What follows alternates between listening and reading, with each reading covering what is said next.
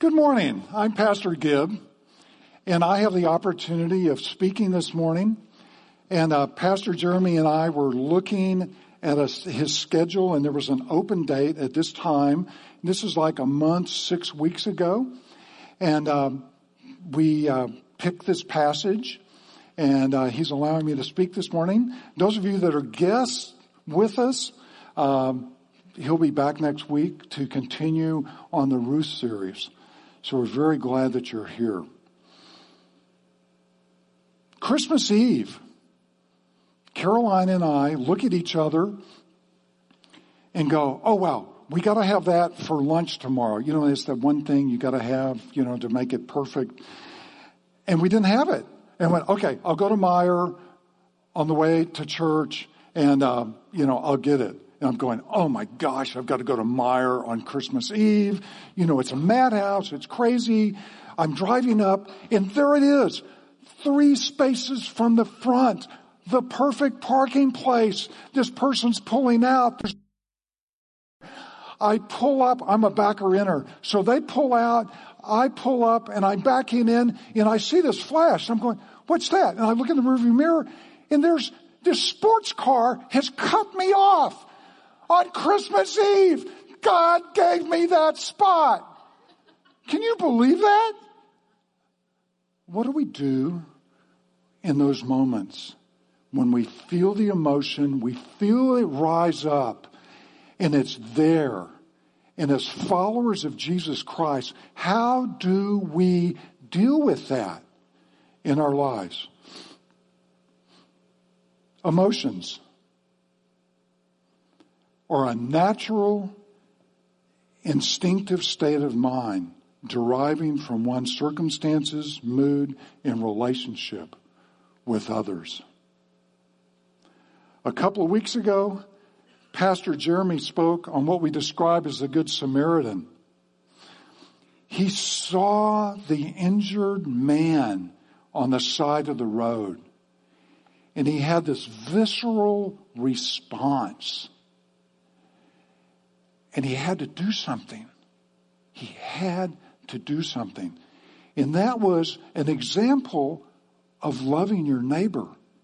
But you have to do something. And that's the way our emotions are.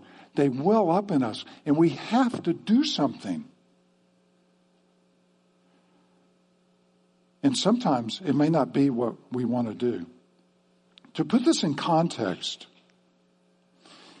Look at Ephesians 4, uh, verse 1. Therefore, a prisoner, I, therefore, a prisoner for the Lord, urge you to walk in a manner worthy of the calling for which you have been called, with all humility and gentleness, with patience, bearing with one another, eager to maintain the unity of the Spirit and the bond of peace. There is one body, one spirit, just as you were called to one hope that belongs to your call. One Lord, one faith, one baptism, one God and Father of all, who is over all and through all and in all. But grace was given to each one of us according to the measure of Christ's gift. We are called to walk in a manner worthy of that calling. Walking in a manner of our calling challenges how we think, feel, and act in our relationship with the Lord Jesus and others. Today we're looking at Ephesians 4, 25 through 32, dealing with our emotions in 25 through 31, and then the last verse I'm going to view that as dealing with others' emotions towards us. You'll notice that there's six kind of verses or a bunch of verses talking about the way we act, and then there's one on how we're supposed to react. Two perspectives that are very intimately intertwined. Look at verse 25. Therefore, having put away falsehood, let each one of you speak the truth with his neighbor, for we are members one of another. Falsehood refers back to uh, verse 17. And we don't have that up on a slide, so just listen. Don't walk like the Gentiles do in the futility of their minds. They are darkened in their understanding, alienated from the life of God because of the ignorance that is in them, due to the hardness of their hearts. They have become callous and have given themselves up to sensuality, greedy to practice every kind of impurity. As a believer in Jesus Christ, and what this means is, if I'm a believer in Jesus Christ, I believe that Jesus died for my personal sins and that he was resurrected. Period. Okay? A lot of times we put a lot of other trappings in there, but the gospel is very simple. Christ died for my sins and that he was resurrected to new life. He's alive. And in fact, as a believer, if I believe in him, he comes and lives in me and lives through me. In fact, we're going to look at that real quick. Christ gave his life in order, he gave his life for us in order to give his life to us in order to live his life through us. Christ wants to live his life through us and where he shows up everywhere we do at work, in our community, with our neighbors, in our marriages, in our families. He's there. Speak truth with your neighbor. What's the truth? Jesus said, I am the way, the truth, and the life. No one comes to the Father except through me.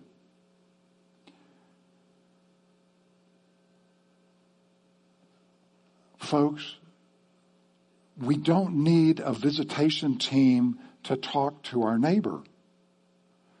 God put us there to share our faith, to love our neighbor, to be kind to them, and to share. So we have to speak the truth to one another. The context is set. We are walking through this life together. Jesus in us, the hope of glory. We are sharing, caring, loving, using our gifts and abilities in the church, in our families, in our wider community.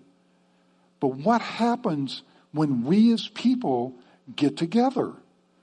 Say just in this group or in a smaller group or in your family. The downside is we can both love each other, but occasionally we do things that irritate each other.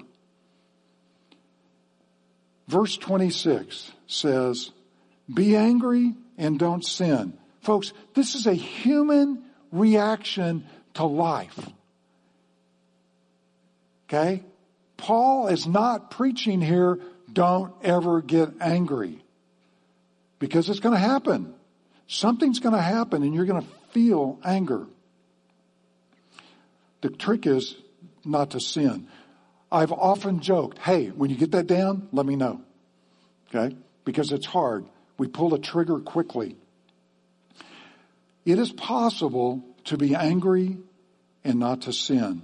What's a sin here? It's acting on our anger. Paul gives an example of what happens if we do go into sin in verse 31. Bitterness, wrath, more anger, slander, malice. It's okay to be righteously angry. Just don't let it fester and become sin. James 1 has a great explanation of what sin looks like. Each person is tempted when he is lured and enticed by his own desires. Then desire, when it is conceived, gives birth to sin, and sin, when it is fully grown, brings forth death. Folks, it's okay to get angry. Just you have to deal with it. And here's Paul's suggestion on that.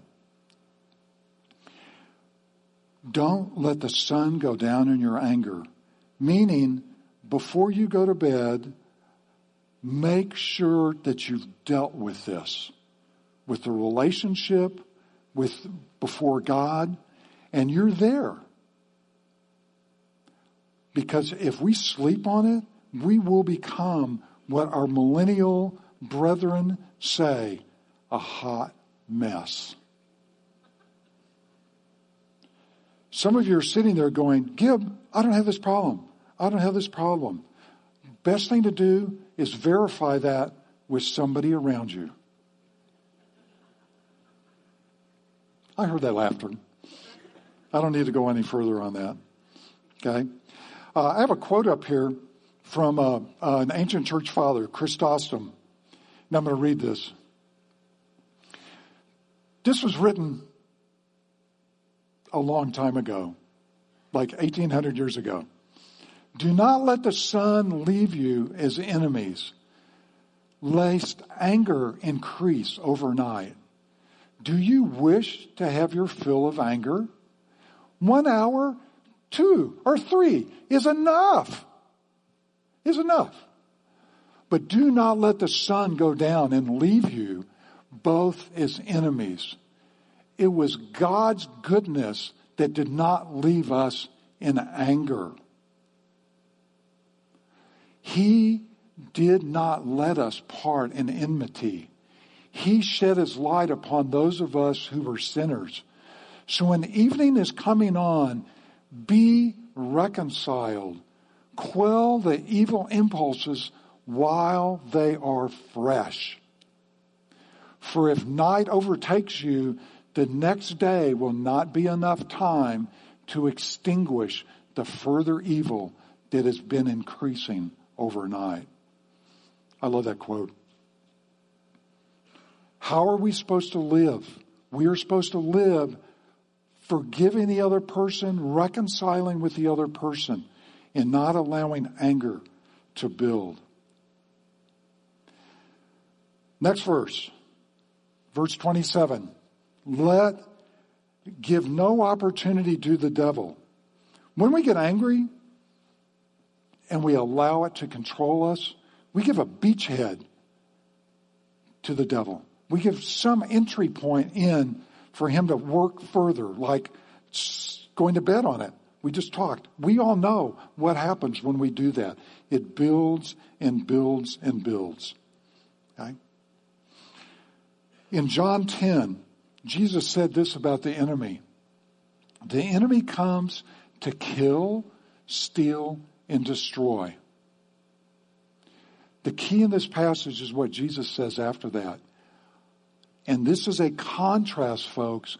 I came that they may have life and have it abundantly. I am the good shepherd. The good shepherd lays down his life for his sheep.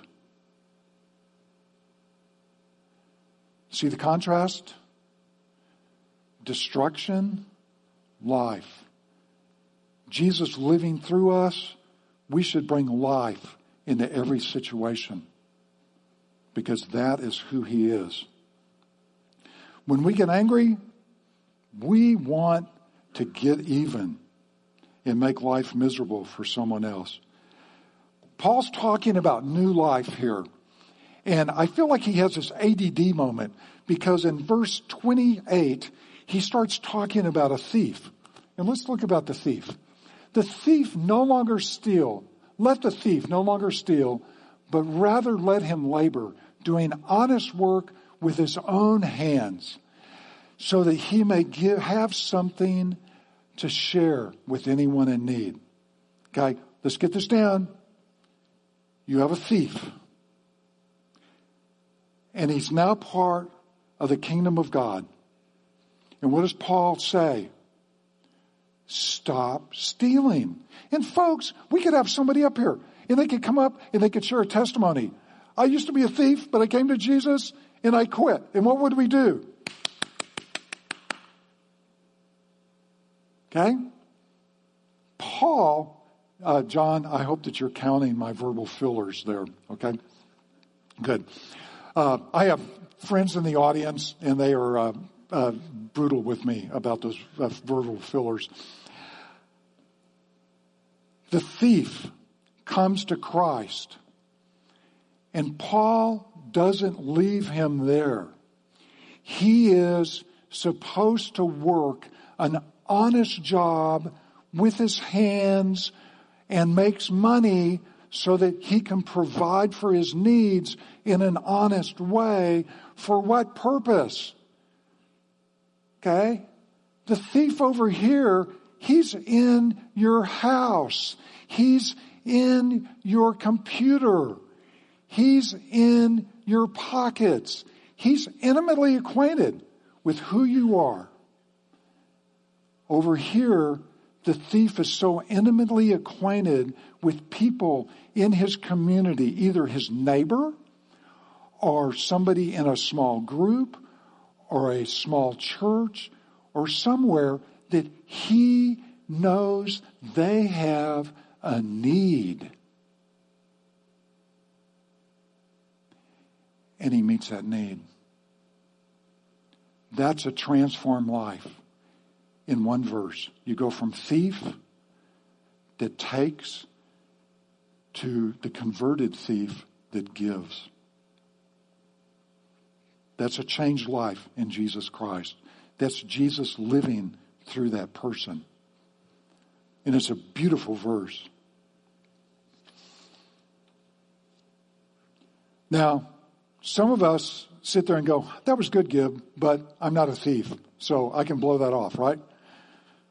No. You can't blow that off. Just think of the Ten Commandments, you know, the last couple of them that talk about, okay, there's thieves, there's liars, there's people that don't honor their parents, uh, people that struggle with their sexuality, and uh, there are folks that covet.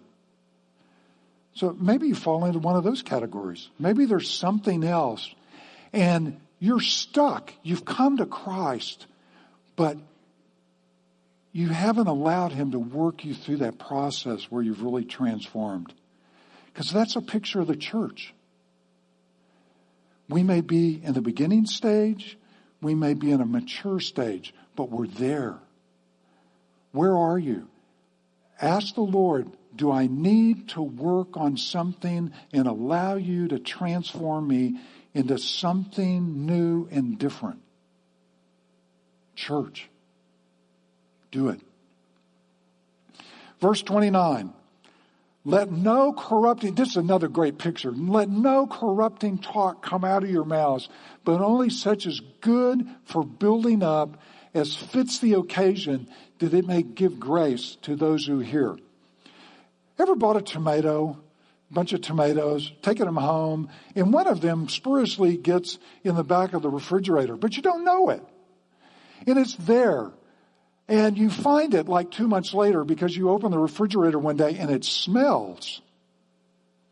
And you have to take the refrigerator apart to find it, and you find it back there, and it is black and green and yucky. That is what Paul is saying comes out of our mouths. Rotten, corrupt stuff. Is we are capable of saying those things. We as believers need to choose not to do that, but to say things that build up the other person. My favorite picture of this is when I'm talking to someone, say I'm talking to somebody that's married, they have kids. They have a lot going on. They've got work. They've got a yard. You know, they have all these things pulling on them. Got a brick. Put some mud on it. Slap it down. Got a brick. I'm building them up. I'm going to talk to this guy and encourage him to love his wife and to love his family. Spend time with his family. I'm going to do things to try to build him up and strengthen him. Okay? When you're talking to one another, when we're talking, Say things that build the other person up and strengthen them.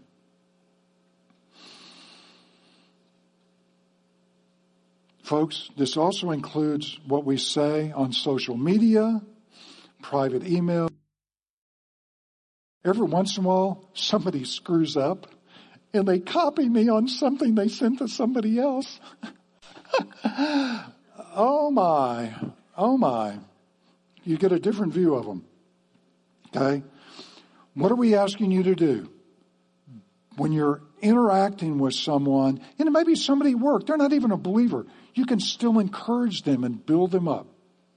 Okay? You build up, don't blast.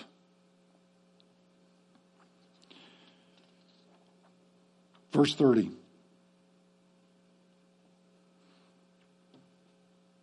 Do not grieve the Holy Spirit of God by whom you were sealed for the day of redemption. Paul gives a beautiful picture here of how God works through us and he's working in us. And we can grieve the Holy Spirit. We can hurt the Holy Spirit. How? By things that we say, by our anger, going on into it. The Holy Spirit is guiding us, leading us. He was given for that purpose. And we need to make sure that we are walking in the Spirit, not grieving the Spirit, and following along. It's crucial as we walk in a manner worthy of our calling. Verse 31 Let all bitterness, wrath, anger, clamor, slander be put away from you, along with all malice. What's bitterness? Pastor Jeremy's been talking in Ruth. Naomi describes herself that way. She's lost her husband. Okay, she's lost her sons. She has no inheritance no way to provide. And what does she do? She does not sit in Moab and go, Woe is me. She goes back to her people, hoping that God will provide and take care of her. And He blesses her above and beyond anything else. Emotion is not the problem, people. It's what we do with it, what we do with our emotions. Wrath is an overflow of indignation in our mind. We've got our mind wrapped up, and all of a sudden it just starts pouring out. Anger. Same word as before, but this is anger slept on, dwelt on, thought about. Okay? There's a place in Scripture that says, sow uh, the wind, reap the whirlwind. Okay? And we've seen that happen. Clamor. A loud, confused noise, especially that of people shouting, usually at each other. Okay? And we've seen that too and experienced that. Slander. Slander is making false spoken statement damaging to another person's reputation. And then malice. Malice is another word for hatred. And there are various levels of hatred. In church, this is the really insipid one on that. All the other ones are some sort of an outburst. But you could have somebody sitting with you and they hate you and you don't know it until it comes out. And when it comes out, it comes out. Okay? And it's painful. No one, please remember, no one makes me angry. I choose to be angry, then I choose how I'm going to respond.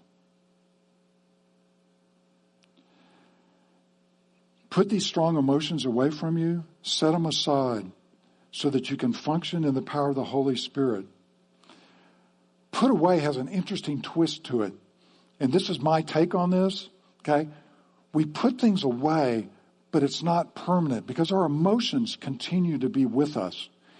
It's like having a cupboard and you take a bottle and you set it up on the shelf, okay? It's still there. It's out of the way, but it's set aside so that it does not affect the flow through the, in life. We have to set these things aside so that we can walk with Christ, so that we can live with other people, so we don't hurt others. Let's review 25 through 31. Be angry, don't sin, don't go to bed angry. Don't give the enemy an opportunity.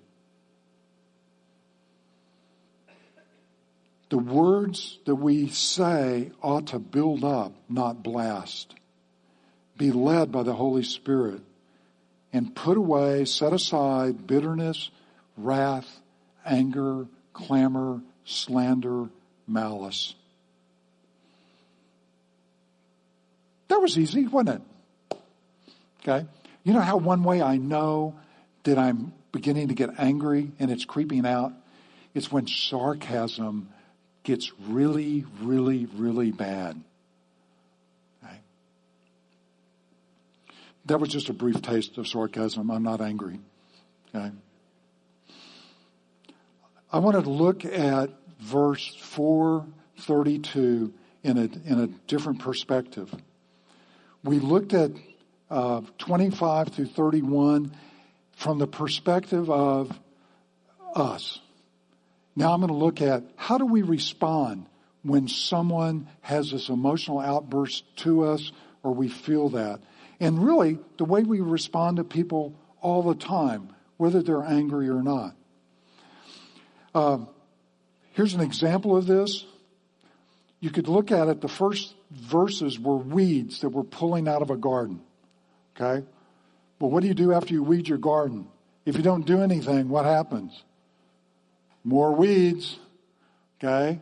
Plant good stuff in the garden. Okay, so here comes the good stuff. Be kind to one another, tenderhearted, forgiving one another, just as Christ, as God in Christ forgave you. Here's a problem that we have with this, folks. You, we read that verse and we go, oh, I got that down. I'm sweet. I'm nice. I'm forgiving. I'm wonderful. Well, I like everybody. Well, except for the guy at the drugstore. He's a jerk. Rudely every time I go in there. And well, yeah, I haven't been to Christmas uh, uh, with my family in 10 years because my brother didn't pay me back and I uh, don't want to go. Folks, we're not going to fix all the relational issues in the church in one sermon real quick, okay? I don't have a wand or anything like that. But over and over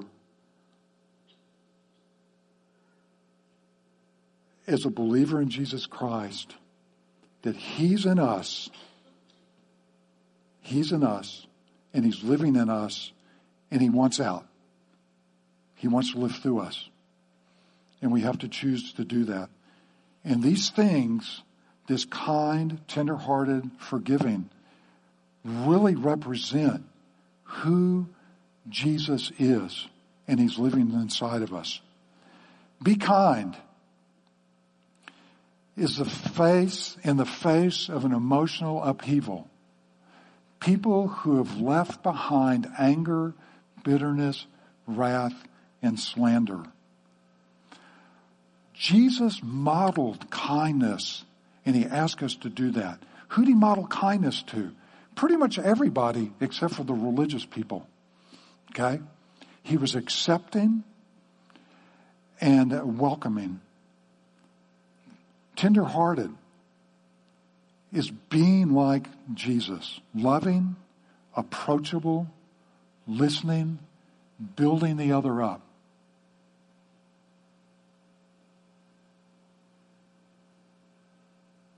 Folks, we have to work at this.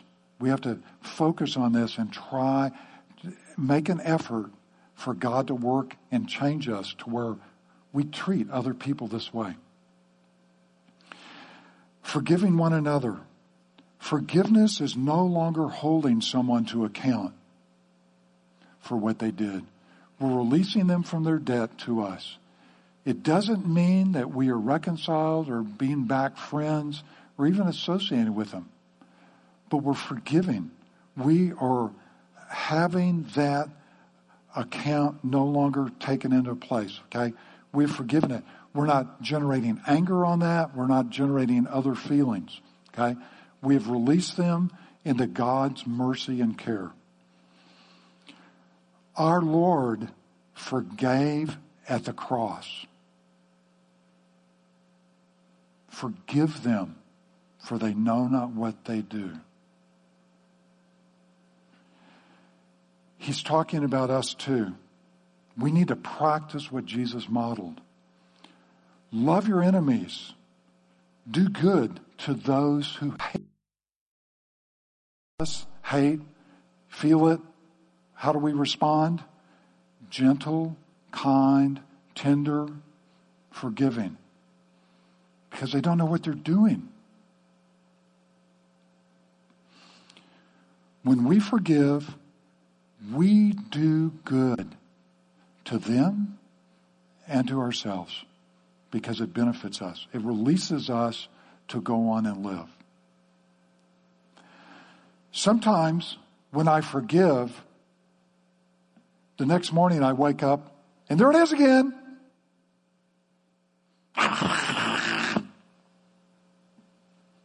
And I have to forgive again. And the next morning I have to forgive again. And the next morning, I have to forgive again. This is just what God does with us. He forgives me today, and He forgives me tomorrow, and the next day, and the next day, and the next. We have to forgive those who hurt us. My brothers and sisters, we play games with forgiveness. Well, I don't have to forgive them because they didn't ask. Heard that before? Thought that before? That's not what this says. We are supposed to live a life of kindness, tenderheartedness, and forgiveness. It's who we become. It's who we become. Plant and water kindness, tenderheartedness, and forgiveness. To close, I'd like to give you a picture. Oh, look, there's a cabin. I'm sitting there drinking my coffee. Jesus and I are talking. We're interacting. He's talking about me, and I'm talking about, you know, and asking him about how I should live. And there's a knock at the door. And we look over and go, Jesus, last time that knock came on the door, that temptation was there. And I left you sitting here and I went and answered the door and I got beat up. I want you to go with me and answer the door.